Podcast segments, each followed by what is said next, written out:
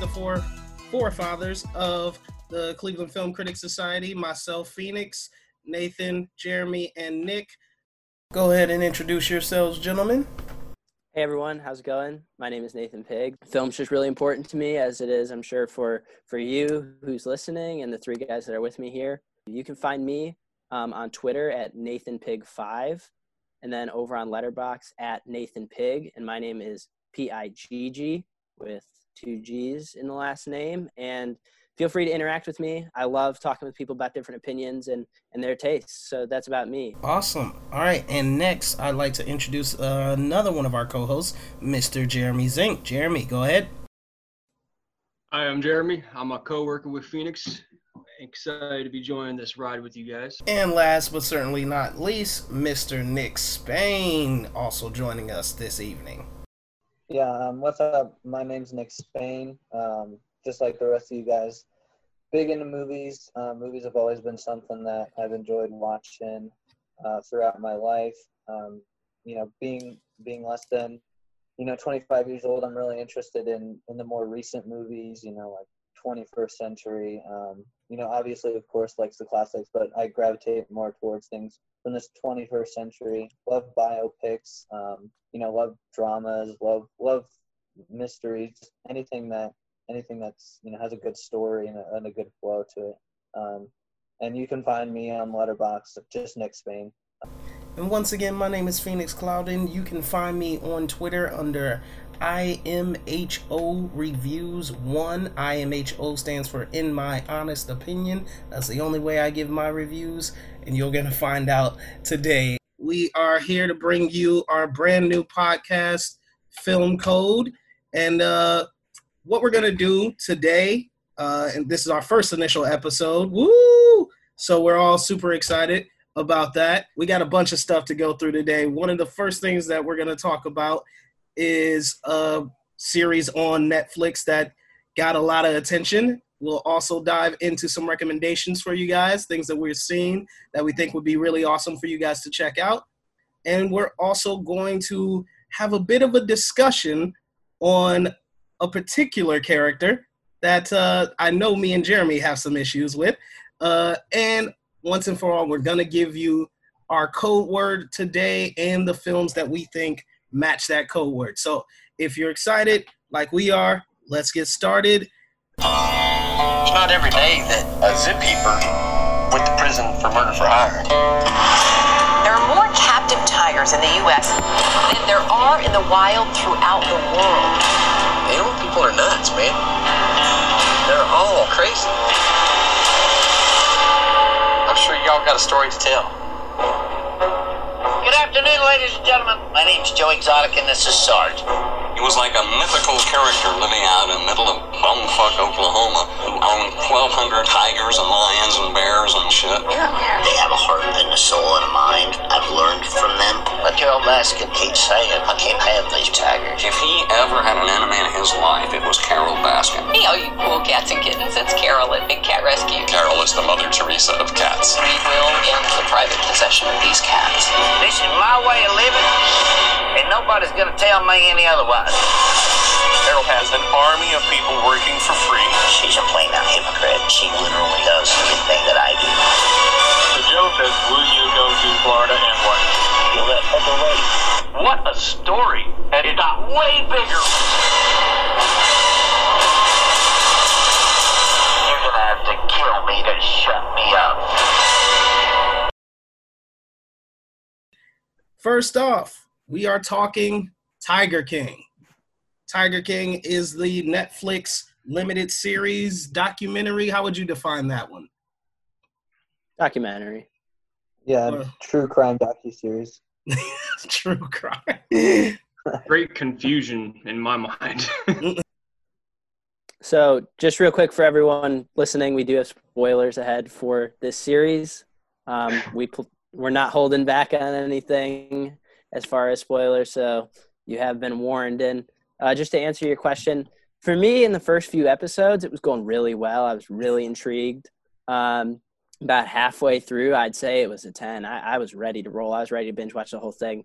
Second half for me wasn't nearly as strong. Um, I didn't really care for when they talked about um, Joe's campaign, and though th- all that stuff is interesting, it wasn't nearly as good for me. Uh, especially when Jeff came into the picture, Mm-hmm. it really went downhill for me. As so did the zoo. Um, but what are your guys' thoughts on that? Yeah, Jeremy. I would have to rate it an eight. When I first started the first episode, I didn't know, and I'm not sure about anybody here, but did anybody know about this guy from before watching this series or Mhm. anything, especially his presidency? Well, if you watched uh, last week tonight with John Oliver, he did do a segment on uh, on uh, Joe Exotic, so that's that's what I knew him from. Yeah. Yeah, I've never heard of this guy. And when I first started watching this series, because everyone was talking about it, I was at first episode I was confused, and then of course like each episode built upon it, and I'm just like, this is the Sopranos of the Tiger world. and it, it blew my mind. Like you just kept wanting to watch more of it, and I'm just like, I kind of wanted to grab a banner and go to the dude's jail and be like, "Free Joe Exotic, let's do this." like it, it was mind-boggling, man. I, it was just way out of left field kind of stuff. Definitely. What about you, Nick? I I think the first thing that that really caught me is is like the story with everybody. Um, they kind of give like a broad overview of everybody before they really start getting deep into the the series, which which was kind of cool. Um, you know, you get to learn about Joe and, and Carol. Um, and I think when you like sit back and look at it, it basking. It it it seems more of like a something that's scripted and written out, and then you kind of have to remind yourself throughout the series that it's it's real. Like these are real people. These are their real lives. It's it's crazy. Um, you know what money and power and fame will will do to somebody. Everybody's in that in that same boat. So um, yeah, it was definitely a, a binge worthy series, especially after you told me go watch it, and I was like, all right, well I got a week to do it, so I got to do it quick. Yeah, uh, I was uh, I was I was mixed on it. I, I thought like like Nathan said, I thought like the first half was really really great, and then the second half it like like careened towards this like weird long extended Jerry Springer episode.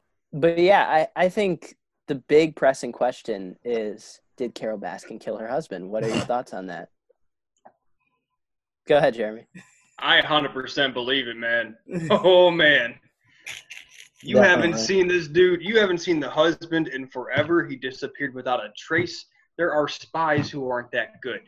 And all of a sudden, she has a lot of tigers at her disposal. And let's bring in the sardine oil. Like Joe Exotic was on point, man. And I'm telling you what, she she needs to go to prison because I have questions for her. That that's cheers. I mean, even if you haven't watched the series and you just kind of know a little a little bit about it, if you time somebody who suspected of killing their husband has a lot of tigers around, I mean, like you don't have to say much to me. Like like tigers killing done. You know, she did it. I think the biggest thing for me when it when you're looking at the question of if she did it or not, the biggest thing for me is um, she broke in or hired someone to break into the trailer and steal the will or something like Mhm. that. I mean, first of all, that's red flags everywhere. And Yeah. then in the state of Florida, you can't pronounce someone dead until five years after they originally go missing. Right. And she turned, she declared her husband dead five years and one day after. Like for most people who generally love someone, especially their significant other, it just didn't make sense. And the will itself, something like upon me going missing or something like that, and or disappearance, and that raises red flag. And for me, that's where it really is like confirmed nail in the coffin. She did it. And there's been more than one husband. There was two that went missing. Oh wow. Oh, see, I was like, I was on her side. I actually didn't think she did it.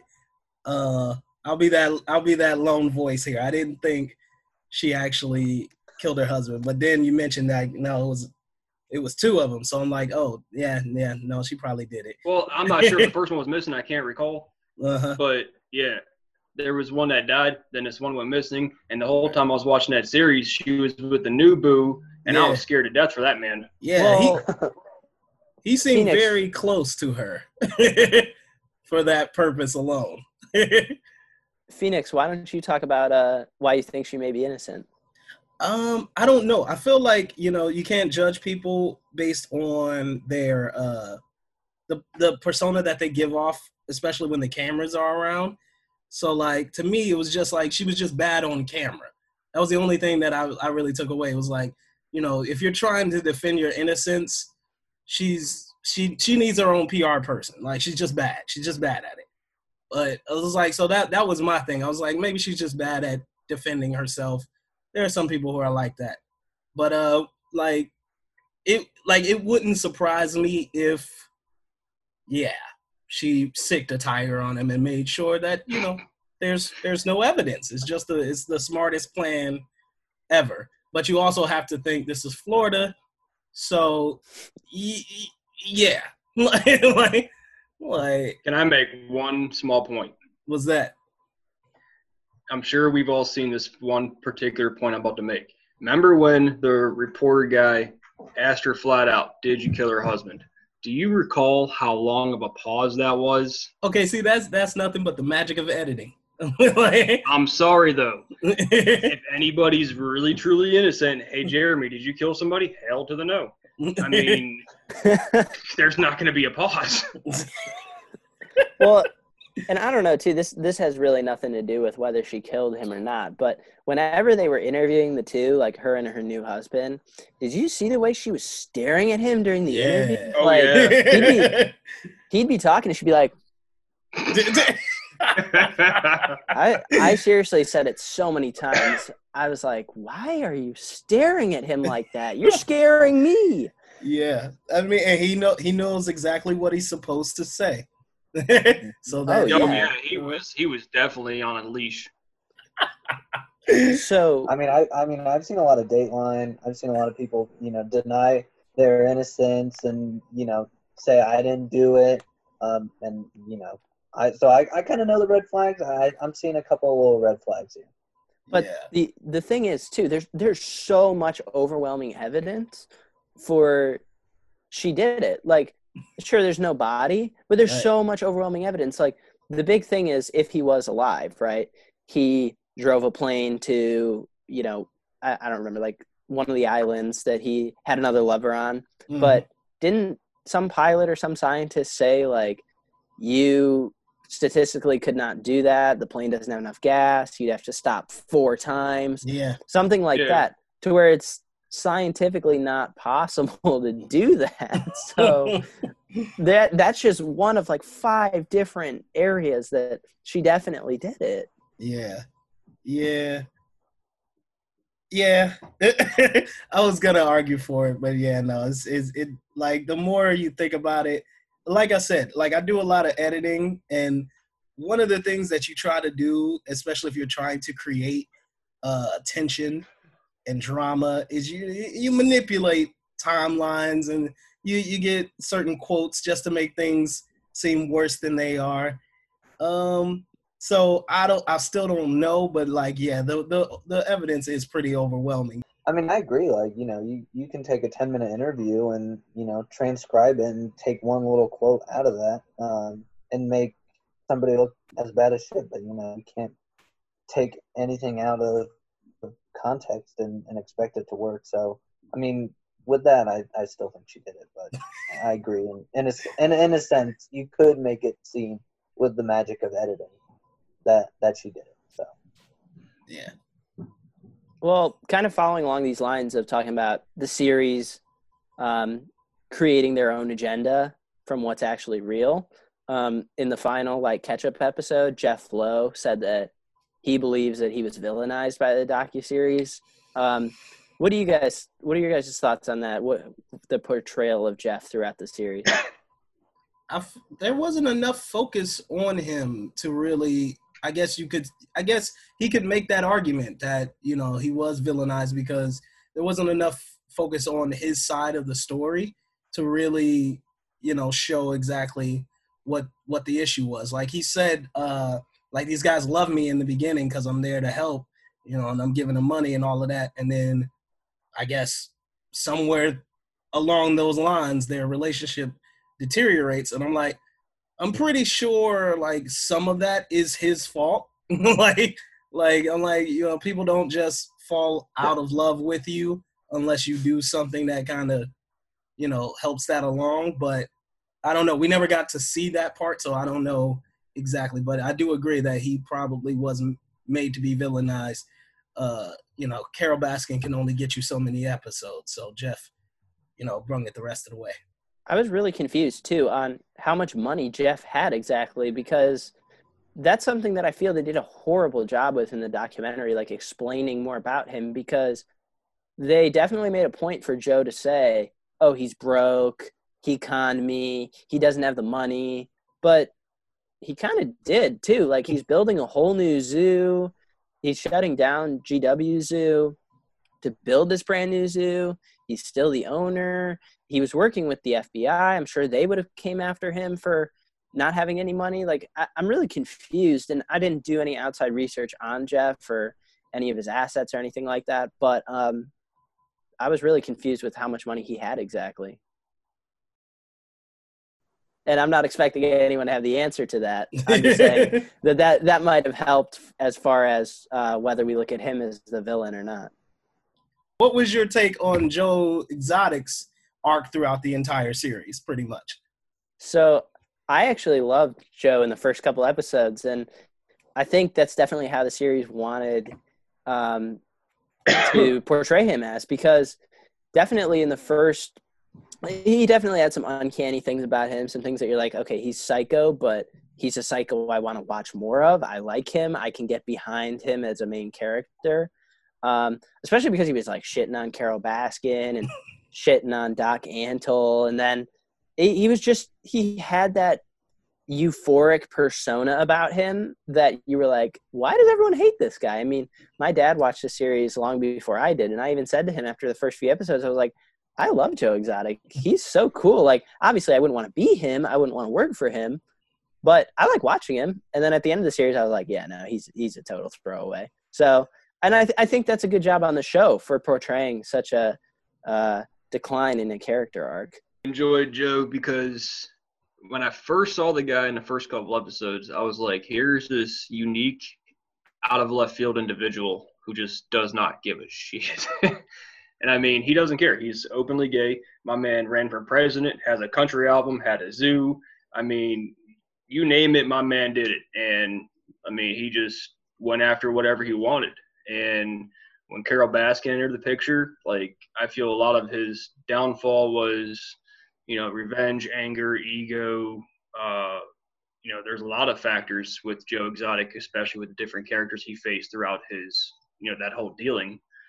Um, but yeah, he was a really interesting character, and I mean, I'm sorry things turned out the way it did for him, but yeah.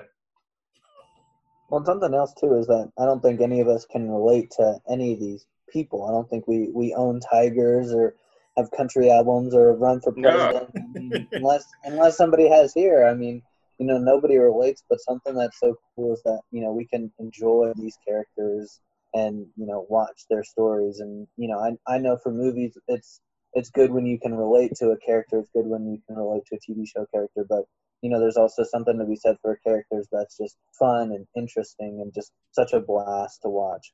kind of going back to how the series portrays each character, how Netflix sets up these people, how you want to see them.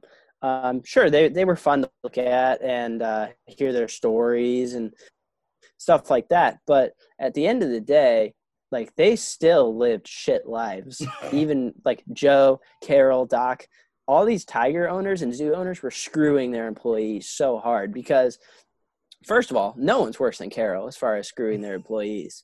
When they were talking about Carol's employees and they were like, "Oh yeah, you get this color shirt when you work for 2 years and then you move up like I don't pay anybody to do animal care because people will do that for free.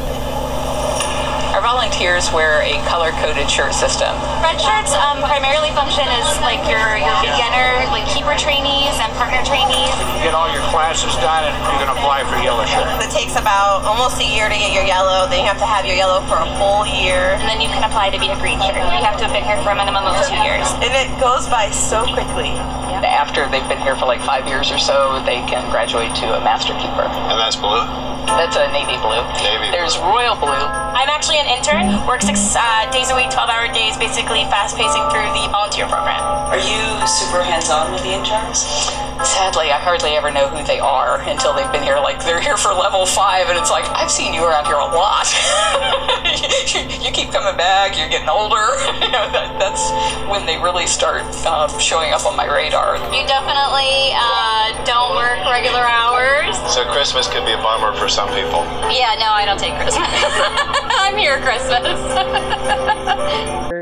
When you work for 2 years and then you move up like move up that corporate ladder that everyone desires in their jobs. That's fine. But when you're working for free, that's not okay. She didn't pay anyone. She made them work on Christmas. She didn't know their names. That's ridiculous, first of all. But here's Second- a different color shirt. Yeah, exactly. See, and, and people wanted to do it. They were like, I want to work my way up to green or blue, wh- wh- whatever the color shirt was. They're like, I want to work my way up there. Like, something's wrong with you if you want to do that.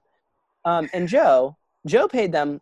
I think it came out to like a dollar fifty an hour, and they lived in cockroach infested trailers, um, just awful weather conditions. Sure, they are fun to watch and they're fun to like listen to their stories on the series, but we got to question their you know mental decision making as well when it comes to this, just as much as we can with Carol and Joe. Yeah, yeah. I don't think we actually gave. I think you said eight. Nathan, was that you or is that Jeremy? I think said- that's Jeremy. Yeah, That was me. I said eight. yeah, I'm gonna I'm- go with the I'm gonna go with the seven. yeah, Yeah, that's what I was going to say. Seven for me as well. yeah. It was like a six point five for me. Oh, I we're all like- below me now. Okay. Yeah, no, I mean, you know. yeah.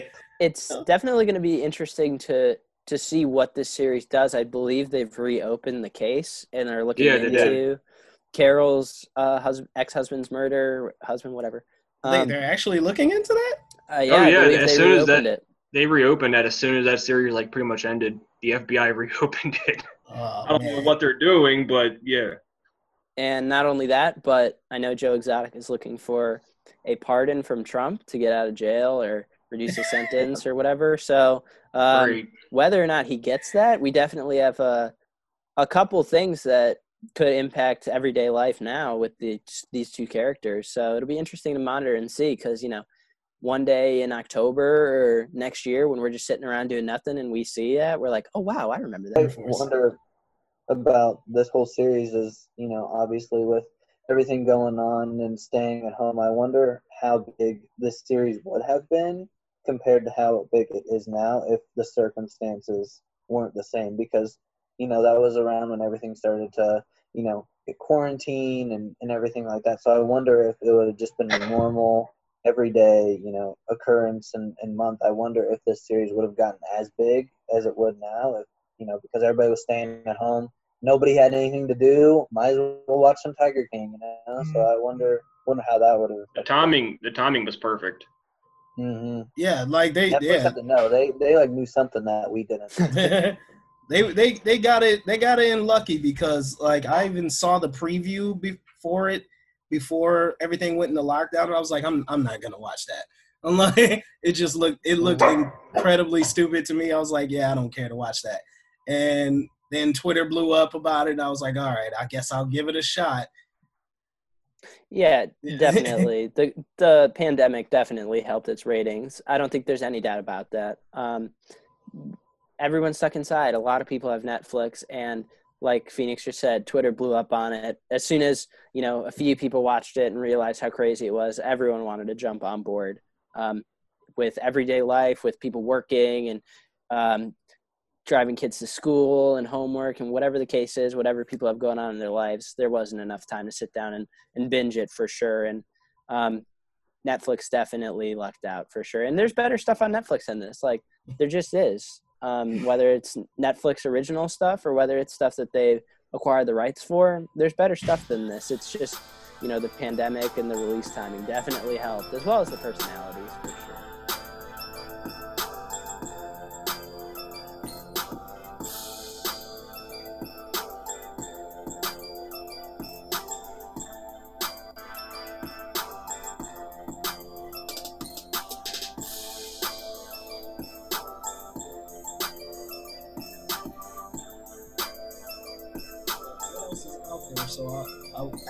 of you guys pretty much to let us know, you know, what's good. So what's something that you would recommend for our listeners that they watch, uh, whether it's on streaming or online, or maybe if they need to go out and buy the DVD. What What do you think is what's good out there for you? What you watch late recently that's good enough to recommend? So for me, unfortunately, I haven't watched anything lately that's been either really good or something that not a lot of people have watched. Like I watched The Matrix recently for the first time. I love that. That's a really good movie that a lot of people know about. So I don't want to recommend that because a lot of you have already heard of that film.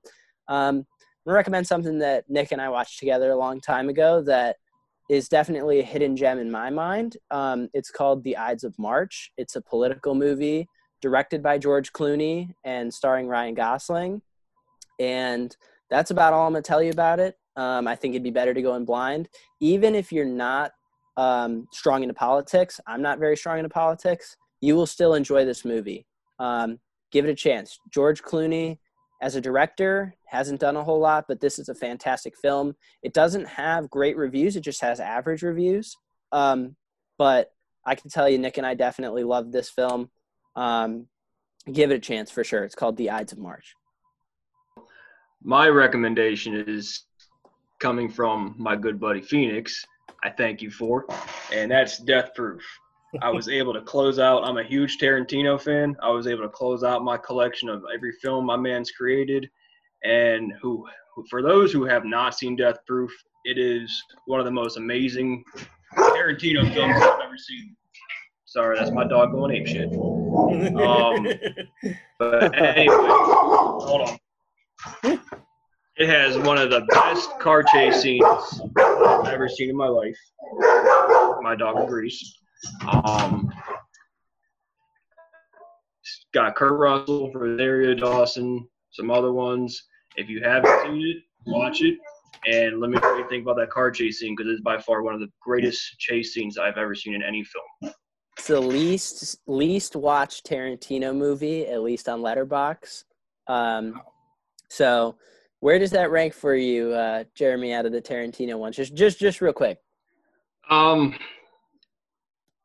after having not seen it and now seeing it, I would have to rank it up in the top five. Absolutely, because it, it was just it was that good. I mean, I mean, first, I mean, I'm not trying to spoil anything, but the first couple parts of it were black and white, and then we transitioned to like the effects, the way it was shot. Tarantino's a darn genius. Like it was meticulously done, and it was it was a beautiful film. I happen to agree. Yes. Go ahead, Nick. Um, so this is another movie that Nathan and I have, have watched pretty recently.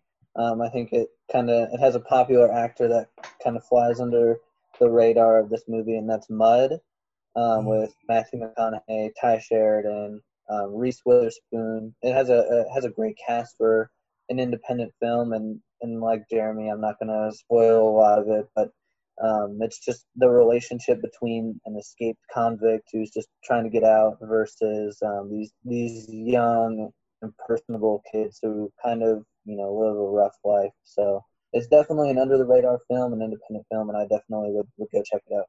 And it's on Netflix. Oh, Mhm. It's on nice. Netflix, yeah. I'll definitely check it out. All right. Well, for me, I actually didn't have anything to recommend until literally this morning. So I woke up at 4 a.m. and uh, there was a movie that was scheduled to come out in theaters this year before the pandemic hit, uh, but they released it on VOD. So I caught it this morning. It's called uh, Never, Rarely, Sometimes, Always. It's a Sundance movie. It premiered at Sundance. Uh, independent film. It's a really good movie. Like I think the words I used to describe it was uh, quietly devastating. like that that's how I would put it. Uh, really strong performance uh, from a brand new actor. I believe her name is Sidney Flanigan. Sidney Flanigan, new new actress, um, new director. This is her debut film. Uh, really, I really like enjoyed the pacing of this movie. I think that was the strongest part, and the acting obviously was solid. Uh, the the movie is a film about uh, abortion, so it's a really uh, heavy topic.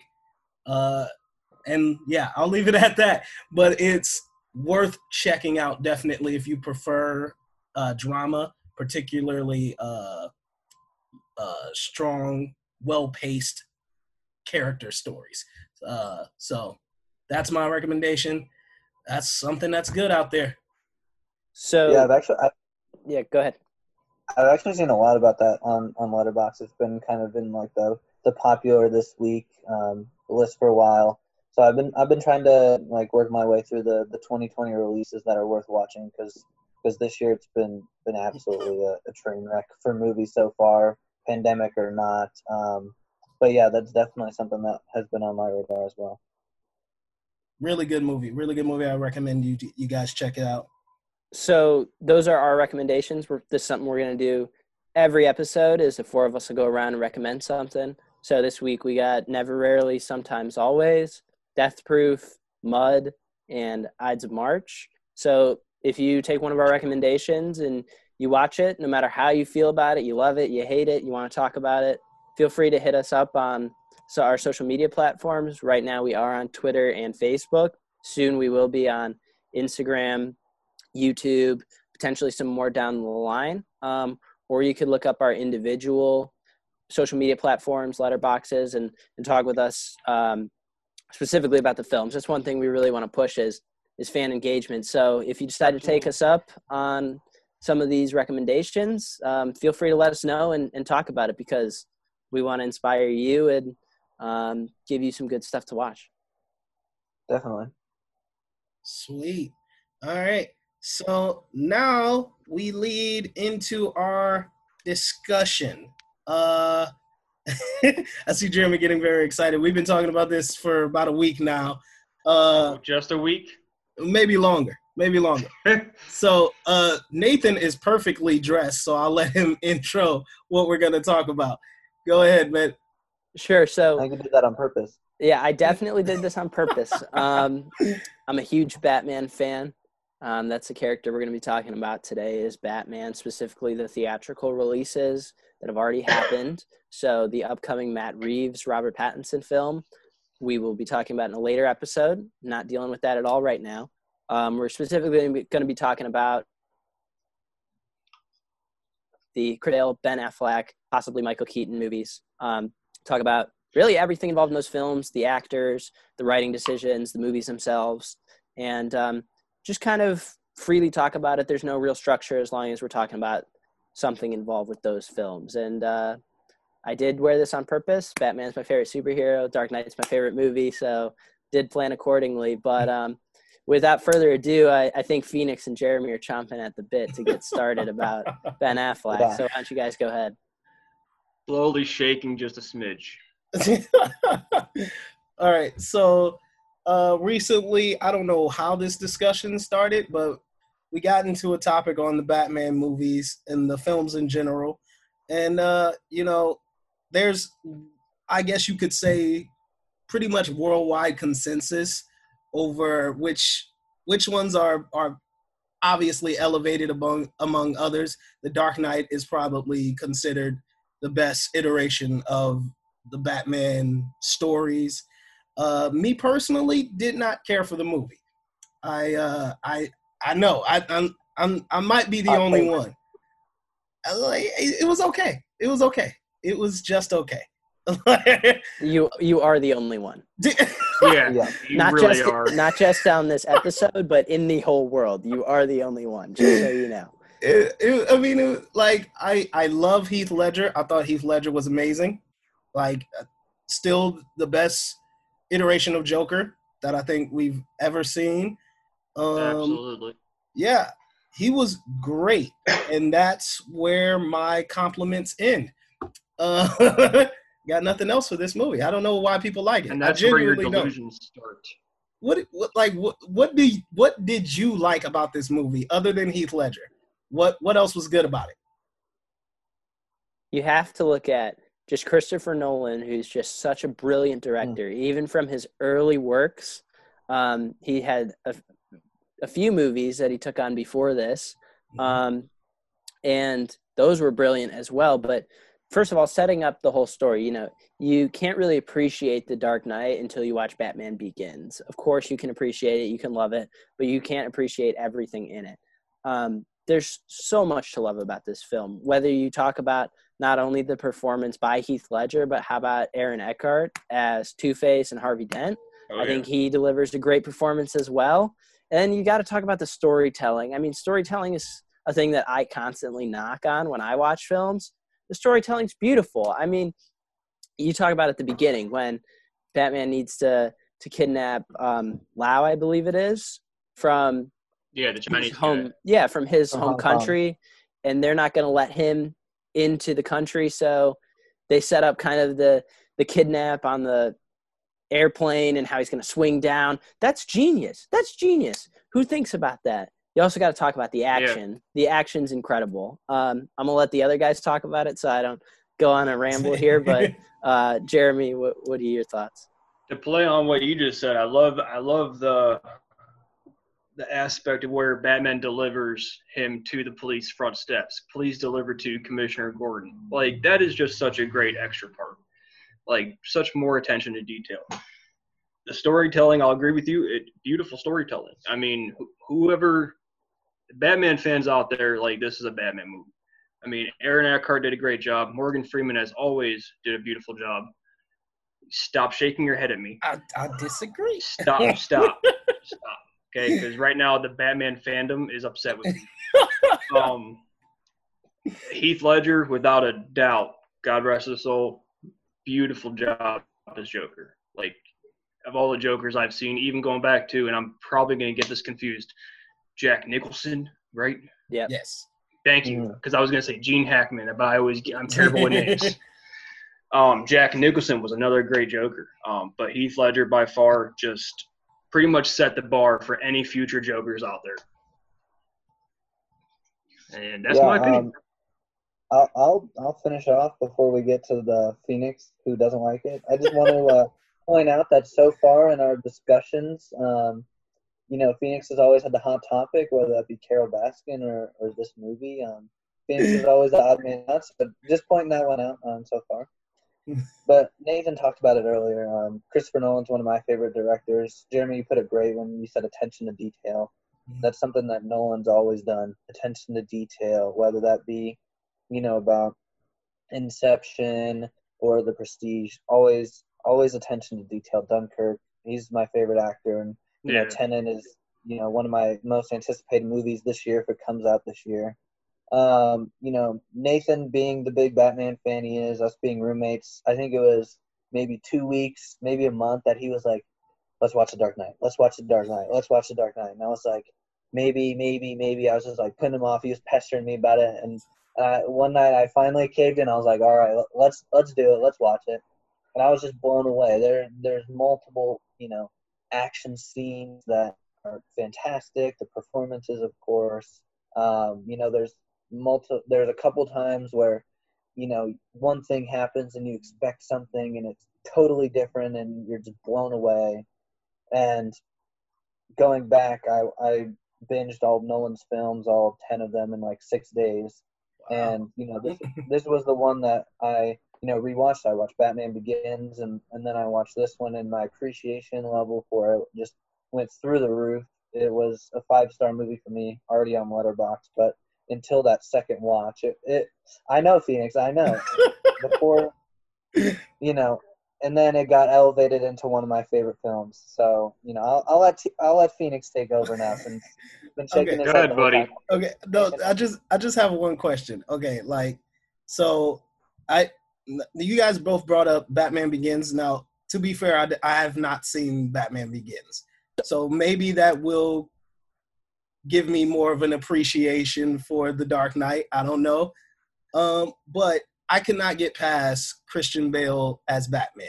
That that to me was the biggest biggest block I had. I'm sorry. I No, like What? Christian Bale's face annoys me. I, like something about the structure of his face. Like I can't I can't do it. Every movie he's in, I I hate every character he's played.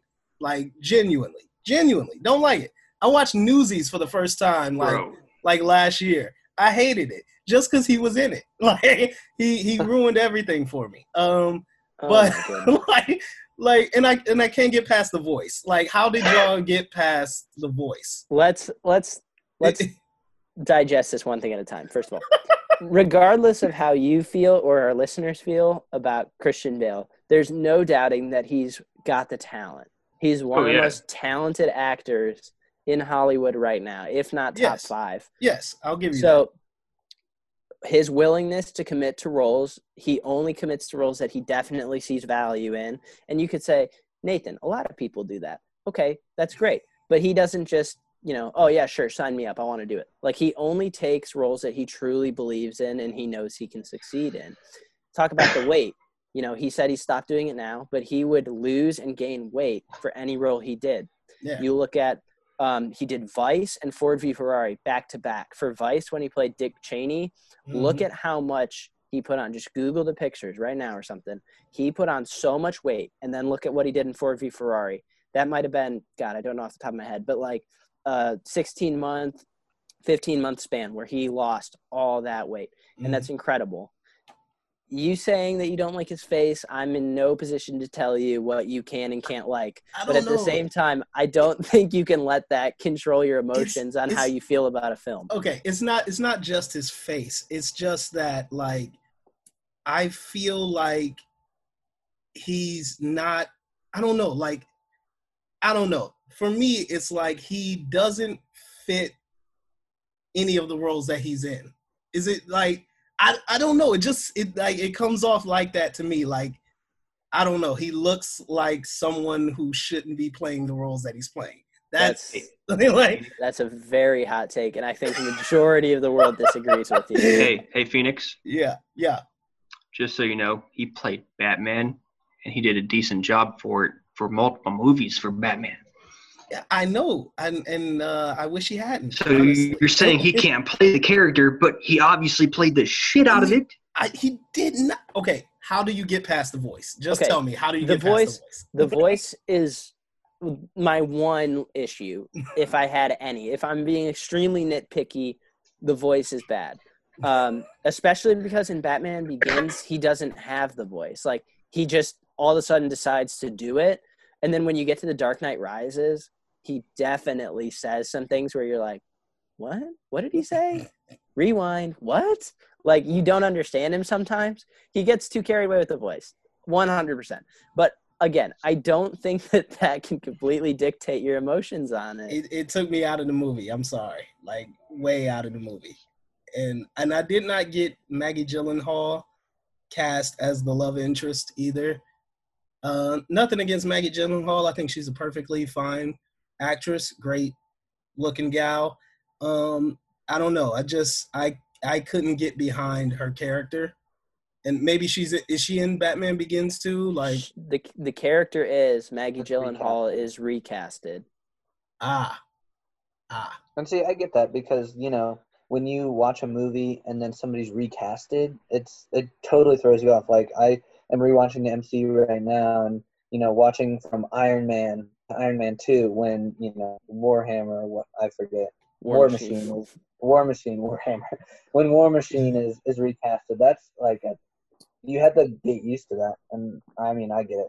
And playing playing devil's advocate here, um, I hate to do this to you, Nathan, but I I know I know Nathan hates Ryan Reynolds, and I know that if Ryan Reynolds was in a movie, even even if it was a good movie, I forget what movie but it, his character is totally out of place, and Nathan absolutely hated it. So I hate to play devil's advocate here, Nathan, but I mean I, I can kind of see where you're coming from. Let's not go too far down the rabbit hole here. I promise. I will. I will keep this so we're not just completely going way off our Batman track. Just to answer that question and defend it a little bit. It's a good point you bring up. It is. But here's my point: is the diversity of roles that Christian Bale plays. He was Dick Cheney. Look Mhm. at he was Batman. Look what he played in Ford v Ferrari. The Mhm. Big Short. Like he's played so Mhm. much variety of roles that you can't it's so difficult to hate him in everything. You could say, "Look, I didn't like his role in The Fighter. I didn't like him as Batman." You can say those things, but you can't say everything he does is bad. Ryan Reynolds plays the exact same person in every single one of his movies. There's no denying that. He always plays the goofy, untimed, let me look at the camera and giggle guy, let me make dick jokes guy. He's that in every single film. He was like that in Detective Pikachu as Pikachu. He was like that in Hobbs and Shaw when he was on screen for two minutes. Wow. That's- Like what that in was talking Six about. Underground, and of course he's like that in Deadpool. You could. You're right. You're right. I am very biased against that man, but I'd like to see him take on some roles other than that dick slap funny guy. Whereas so Green Christian Lantern's Bale out. can do everything. Green Lantern's trash. I'm not. So good point, but that's my counter to Right. that. okay and like i i agree like it's it's just it's weird to me so like when it when it comes to batman i always find that the the perfect actor to play batman has to be able to play bruce wayne and batman you know what i'm saying so like i feel like if you go down the list you could say that michael keaton i think probably michael keaton did the best job of playing both bruce wayne and batman uh uh, may, may, he's a, definitely a better Batman than he is Bruce Wayne. I'll make that argument. Uh, Val Kilmer was a better Bruce Wayne than he was Batman. Uh, uh, and to me. Christian Christian Bale, I I just I, I can't place him in either one of those. I just feel like he was he was a miscast to me. That, that's that's the only thing. I feel like he was a miscast. Uh, and I would argue George Clooney was probably uh, the second best Batman of all. You, you, you are you are just tailoring to the unpopular opinions of the world. Yeah, I, I don't get it. I don't It- understand. it's like we haven't you even hit pulled the up- worst part yet. It's like you pulled up unpopular Batman opinions and you're just rifling off the top ones. I I don't I I disagree. I think Batman and Robin is one of the best Batman movies ever made, Oh Lord. and Okay. that's and Oh, that's God. only because. and that's not that's like look it's only because like it leans so far into the original camp of like the adam west tv show and like you know and like the not the batman animated series but like the old batman cartoons where he was a lot more goofier it was a lot of lot of lot of lot more cheese and i don't know i just like the cheese and i liked edward uh, arnold schwarzenegger as uh as mr freeze I Frost. Yeah, Yeah. Mr. Freeze. I want to. Oh, sorry. If if you're still going about Mr. Freeze, Uh, just I- I thought have a I quick just think question. it was a great movie. What's that? All right, so you said Christian Bale was miscast. Who who would you place as Batman? Who would you cast if you're Nolan? Who'd you who'd you got? If I were Nolan, I You probably would have swapped Aaron Eckhart and Christian Bale. You, you were shaking your head when we said Aaron Eckhart did a good job as Two Face. Yeah. he, he did okay. He did okay. But like he's got that square face that like that I typically associate with Batman, whereas Christian Bale has like a pointy face, which I feel like works better for villains. So, So, like, yeah, I, I, I kind of want to circle back to to what makes the Dark Knight great in my mind too. Is um, in all the renditions of Batman I've seen, and I have not seen the George Clooney or the Val Kilmer ones yet. Um, but from what I have seen, um, no one has nailed Alfred like Christopher Nolan has. When I went back and rewatched, well, watched for the first time the Michael Keaton ones, Alfred was awful. He was a complete throwaway. And I'm not saying the actor is bad. I just they didn't write him well whatsoever. when you have Michael Caine as Alfred, who's a very talented actor, and what Nolan does with him is he gives him extremely quotable lines, especially in The Dark Knight and The Dark Knight Rises, and makes him a likable character, someone that I feel like is the first time they push the boundary with Alfred being able to tell Bruce Wayne like you're wrong. This is Mm. how things go. You're being selfish. With but still being that respectful like I still work for you type deal. And I think they just nailed Alfred and um for example like Suicide Squad and, and BVS and Justice League well Suicide Squad no but BVS and Justice League like that Alfred I think is terrible. I think they write him terribly. Um I'm watching Gotham right now, the show on Netflix. Um and I think Sean Pertwee or Pertwee, however you say his name, I think he's a great Alfred. And of course, they're a TV series, so they have more time to deal with each character. I think they nail him as well. But from a movie standpoint, I really think Nolan's version of Alfred is the only one that's actually good. I would agree with that. I I think I agree. Absolutely. yeah, yeah, and I would agree with uh, the Gotham uh, Alfred is also really really good, and and the Gotham uh, Lucius Fox, the guy who plays Lucius Fox, uh, is also really good. Um, yeah, I just I don't know. Like I will double back. I'll I'll double back and check it out once I've seen Batman Begins, and I'll see if my opinion changes. Yeah, you review the evidence, sir. Yeah, but I'm sorry. Like I could not I couldn't get past the voice. I couldn't get past the miscasting.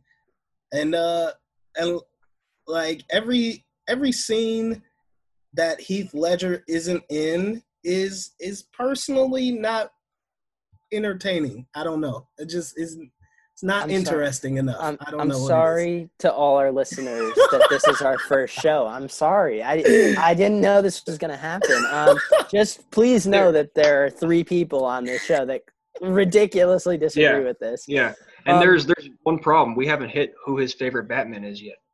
Well, Phoenix, let, Phoenix, let's hear let's hear your take. Uh, no, I I agree with the problems with uh BVS and with Justice League. They're both not strongly written films. I get like those. That's fair. Um, the reason that I think that Ben Affleck, uh, to me, was the best Batman is because what what they were going for with Batman. Batman was supposed to be grizzled at this point. You know, very much uh fed up with uh the life and everything and dealing with the problems of Gotham. He was he was pretty much over it, and I felt like Ben Affleck uh, embodied that very well. As a like you know what I'm saying like because I feel like sometimes especially with George Clooney, they try to make them too much. If I can make this comparison, they made him too much like the DC Tony Stark, where it's like you know it's much of a too much of a playboy, too much of like the billionaire rich kid, and not enough of like this grizzled hard guy who's you know at night a master martial artist and you know crime fighter.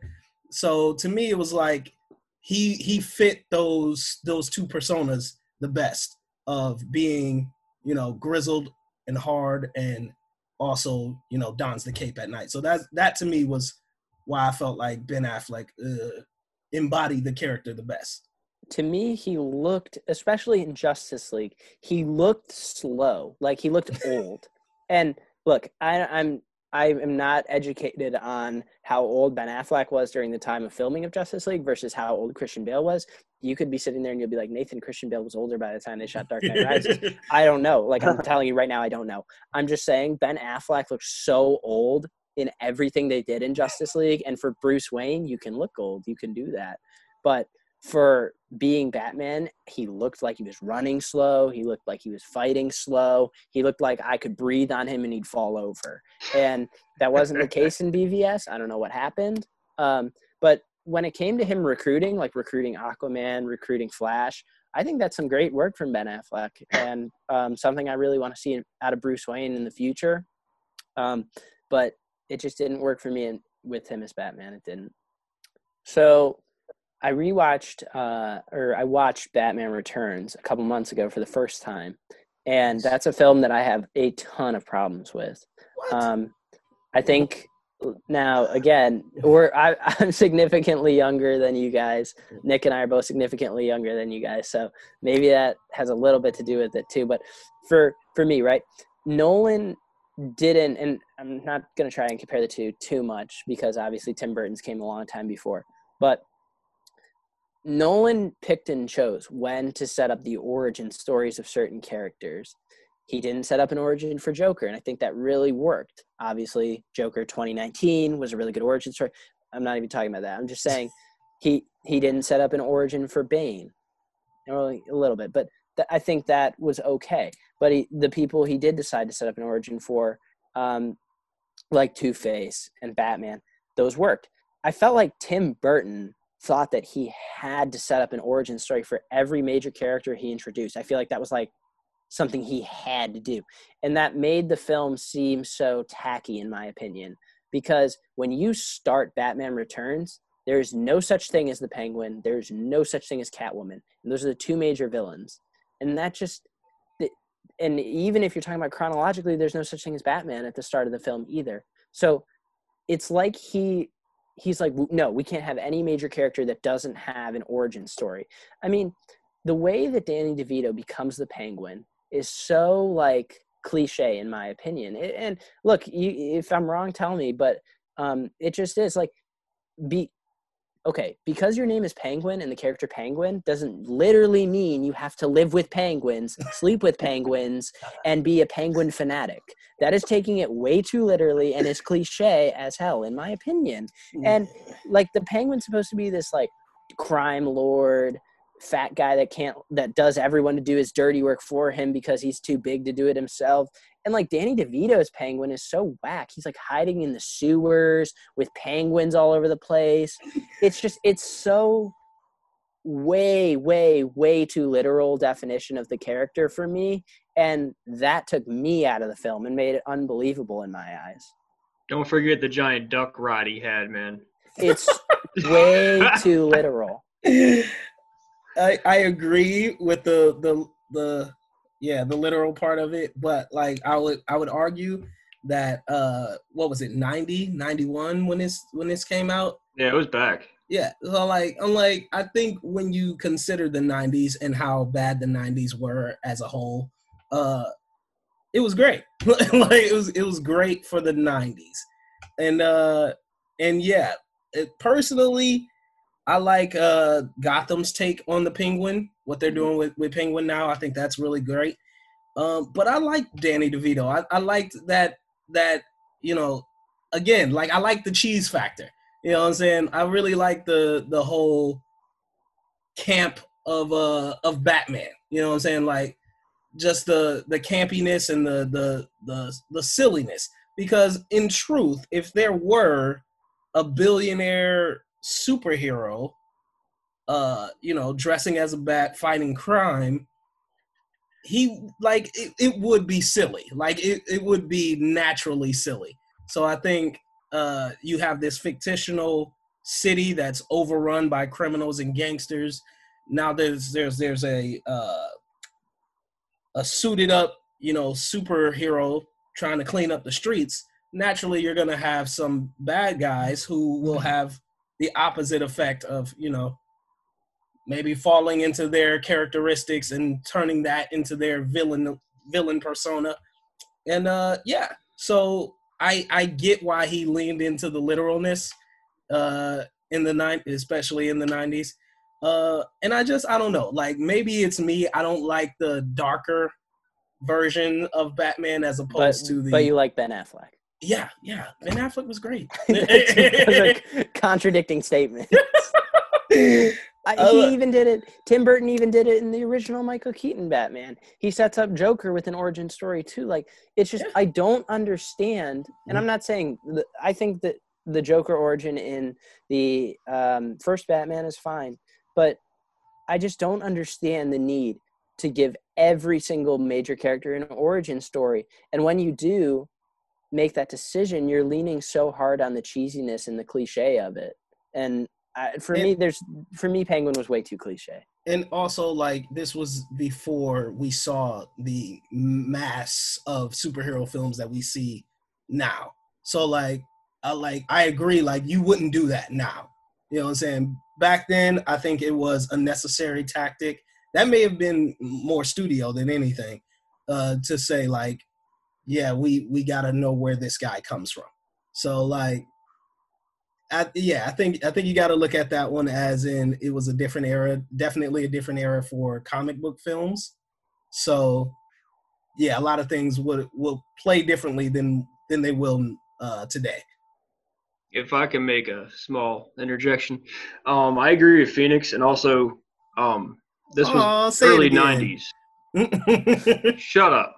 I will not say it again. Um, no, I agree because this was filmed in the early '90s, which was a transition time in many different ways for us as a society. You know, with new technologies and everything else.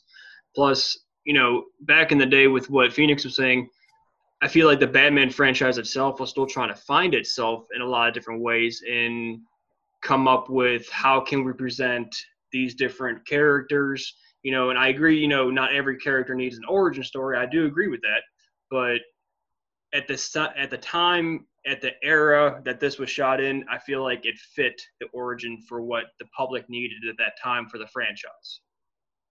Also, I don't believe the animated series was out at that time. At least not the uh not the Batman animated series. Didn't that come in like 90 94? I want to say it was mid '90s. Yeah. Yeah. So like, like the main reason for the the origin story for a lot of these characters was that uh they they didn't have one.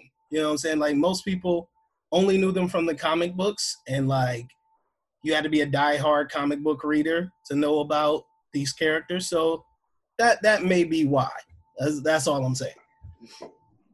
Anybody uh, got any last last points to bring up, or are we moving on? I would just say it'd be badass since the penguin lived in the sewers if there was a penguin versus Ninja Turtles movie. Oh God.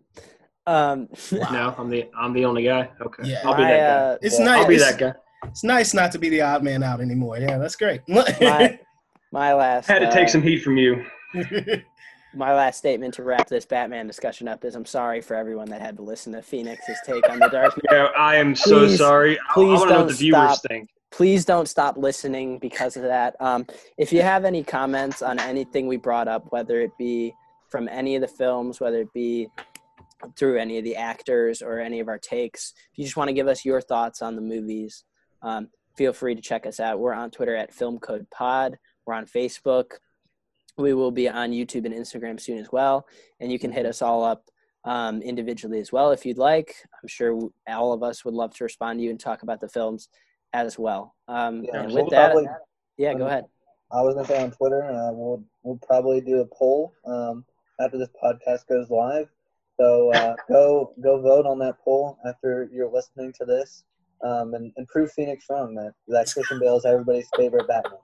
Please. Um, yeah, definitely. Uh, we'll we'll throw that poll on Twitter after this. So um, if you're listening to us, go check out that poll. Um, so I think we're going to throw it over to our last segment, which is film code, and I'm going to let these guys discuss what exactly that is, the meaning behind our podcast name, and uh, this fun little last segment we have for you guys.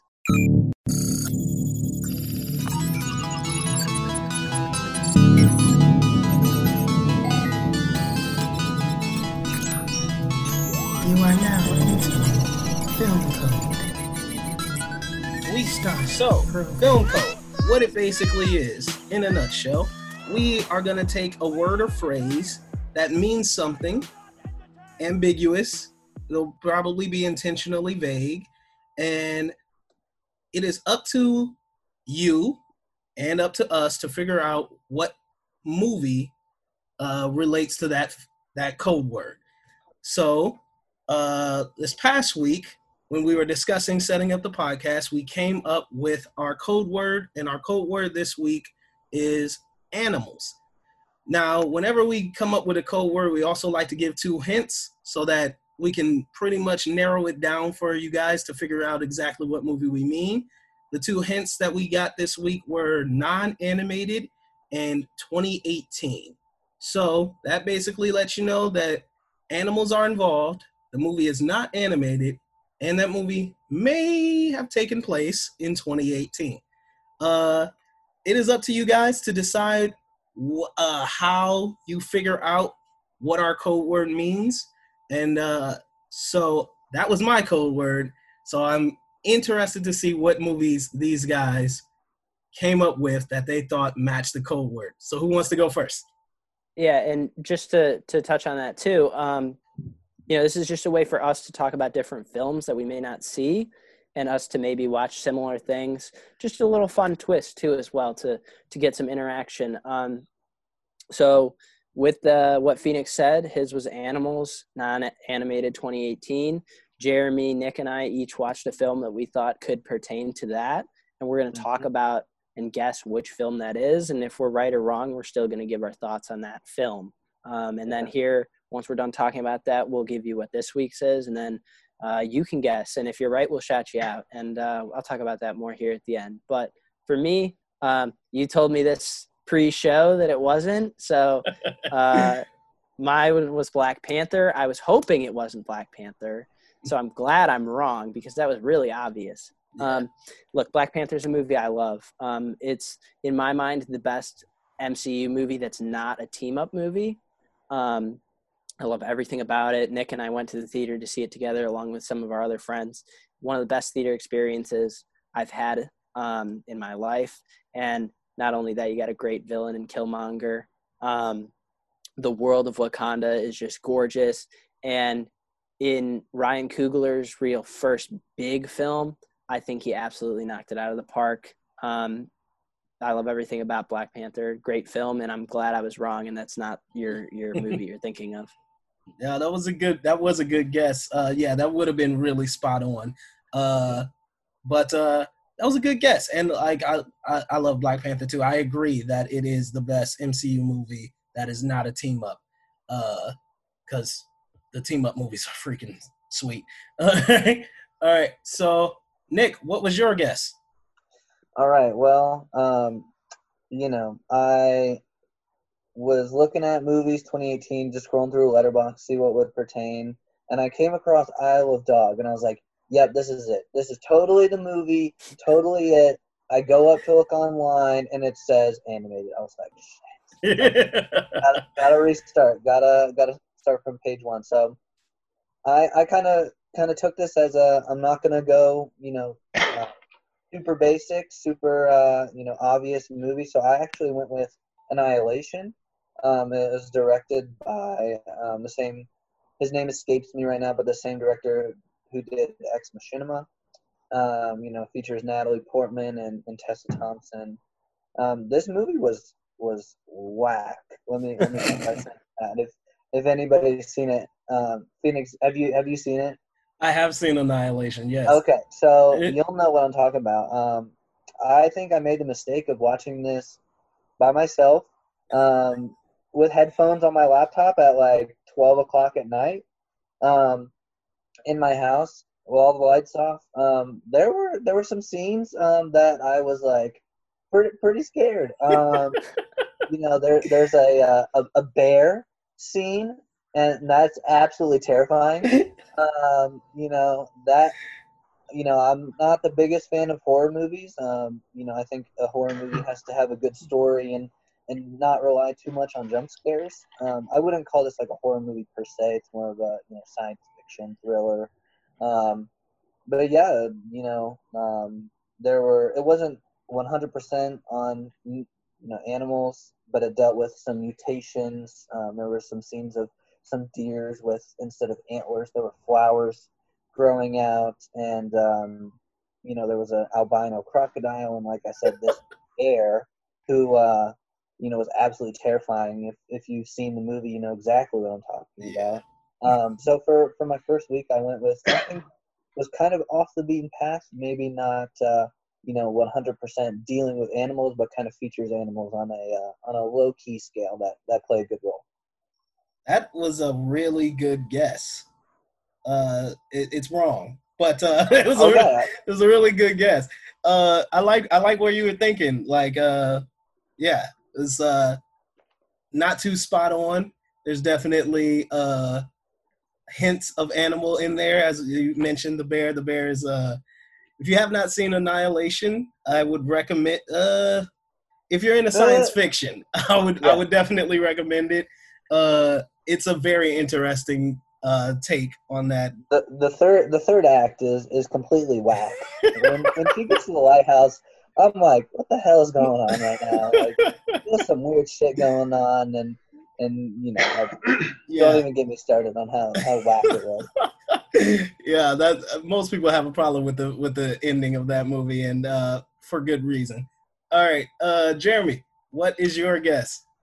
Uh, my guess, even though you told me it was wrong, was I chose the Meg, um, the I, Megalodon I, movie. I almost got, I almost chose that as well. And you know what? Um, little history about it. It was done by Gravity Pictures. Has Jason Statham and Rainn Wilson, which many of us know as Dwight from The Office.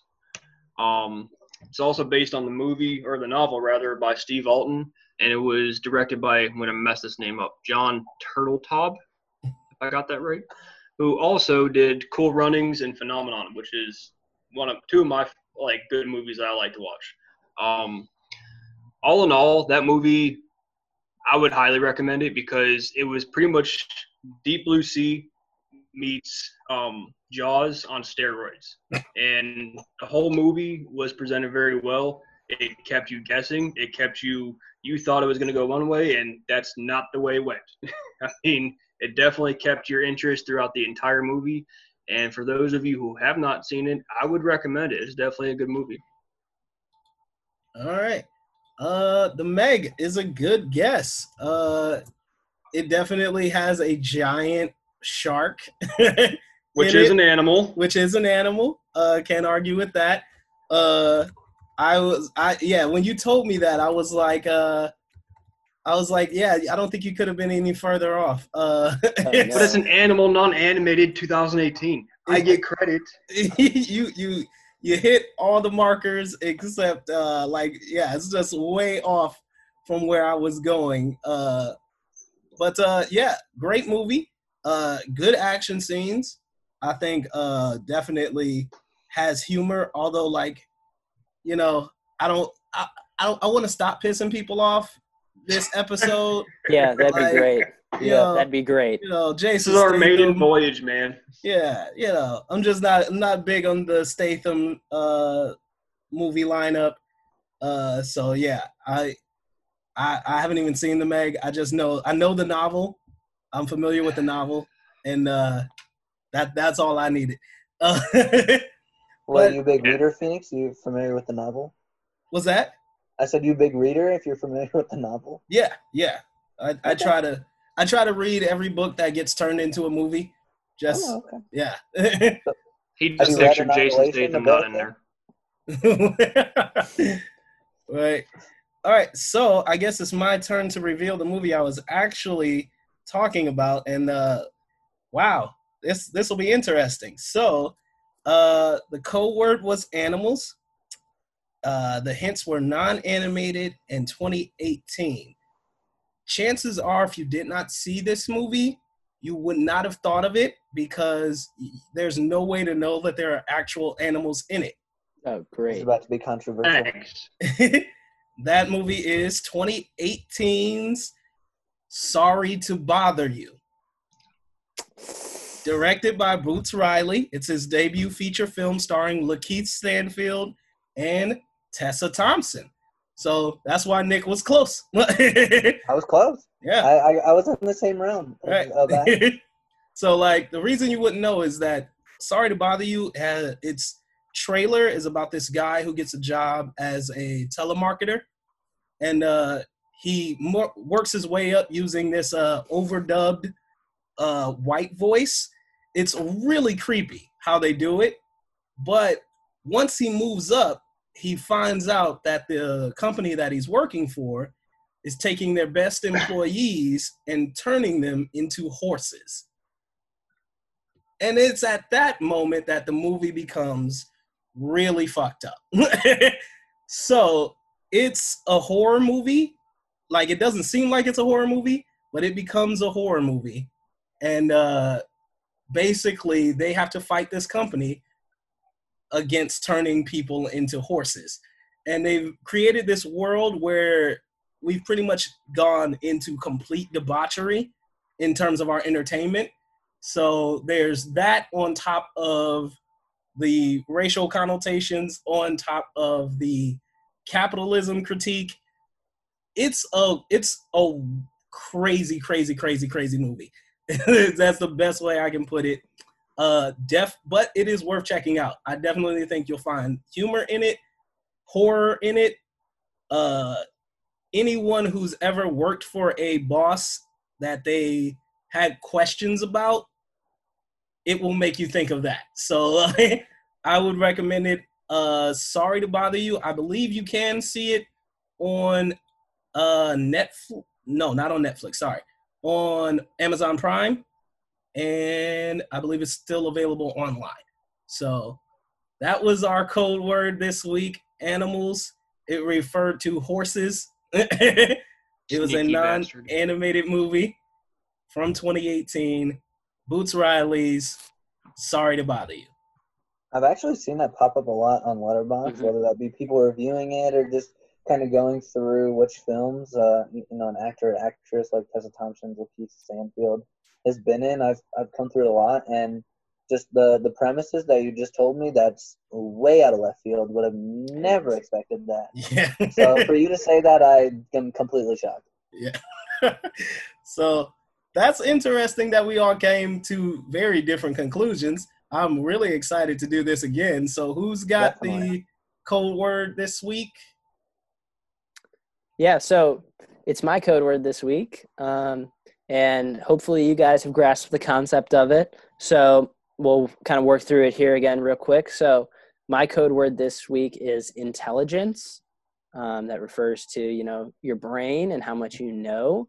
Intelligence. Um, the word I'm looking for, or the word associated with the film, actually is not intelligence. So you may think Central Intelligence movie with Dwayne Johnson and Kevin Hart. Uh, intelligence is is the word I'm looking for, but it's a synonym of the actual word. If I give you the actual word, word and use it as the code word, it would give it away. Okay, Mm. so think synonyms for intelligence.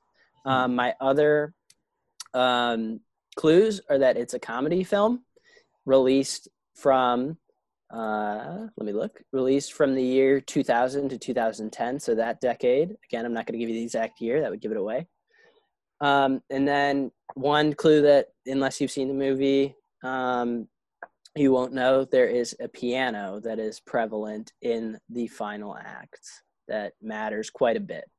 Um, but it is not a film about music. So don't think you're getting on Not the right track by looking no don't look at musical films. There's a piano that is very present in the last film.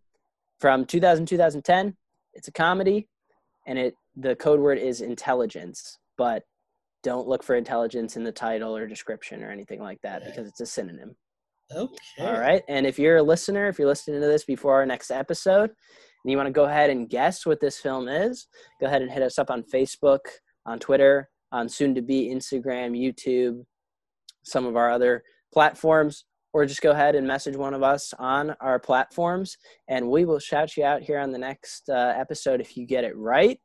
What we'll do is Phoenix, Nick, and Jeremy will tell me what they think theirs was and give me a review of their film. I'll watch the film I'm thinking of as well and give it a review um, after they did, just like Phoenix did with his code word.